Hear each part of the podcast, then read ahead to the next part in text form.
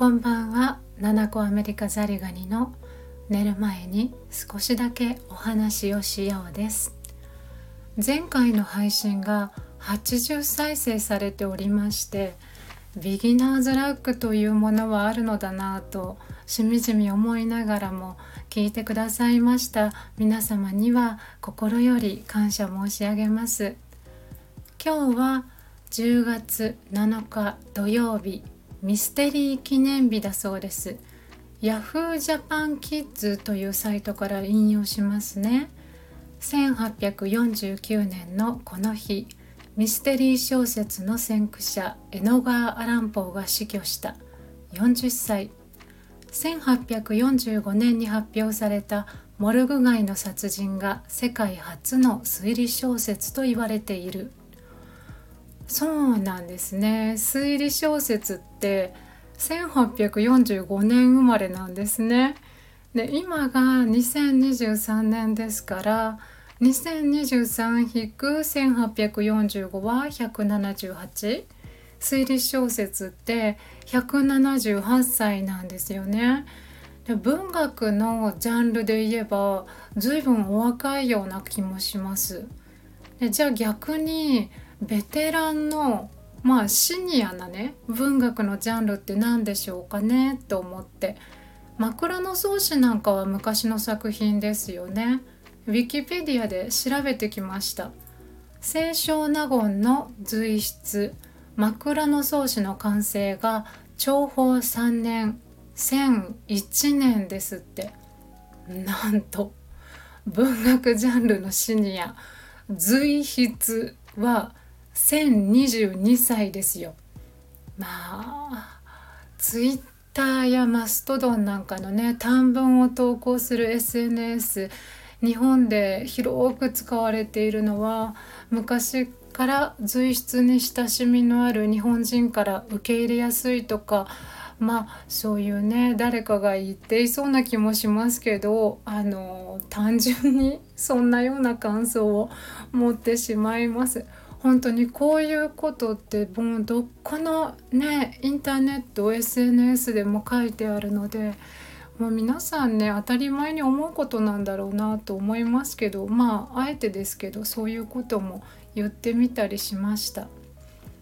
さて6日前にですね第1回目の配信をしまして初めてのお便りをいただきました。読ませていただきますね。フォローありがとうございます。とても嬉しいです。今後ともよろしくお願いします。というスエちゃん、あ、ごめんなさい。名前間違えちゃった。スエさんチャンネルさんですね。スエさんチャンネルさんからお便りをいただきました。ありがとうございます。はい、ありがとうございます。ありがたいですよね。でもどういう配信をされてるかなと思って聞きに行ったんですよ。スエさんチャンネルさんはですねスエさんという男性がシニアの充実感放送局という番組を配信しておられました。最新の配信ですとシニア卓球プレイヤーへのインタビューがありました。70代80代でスポーツをたしなむシニアの方の元気な声を届けてくださっています。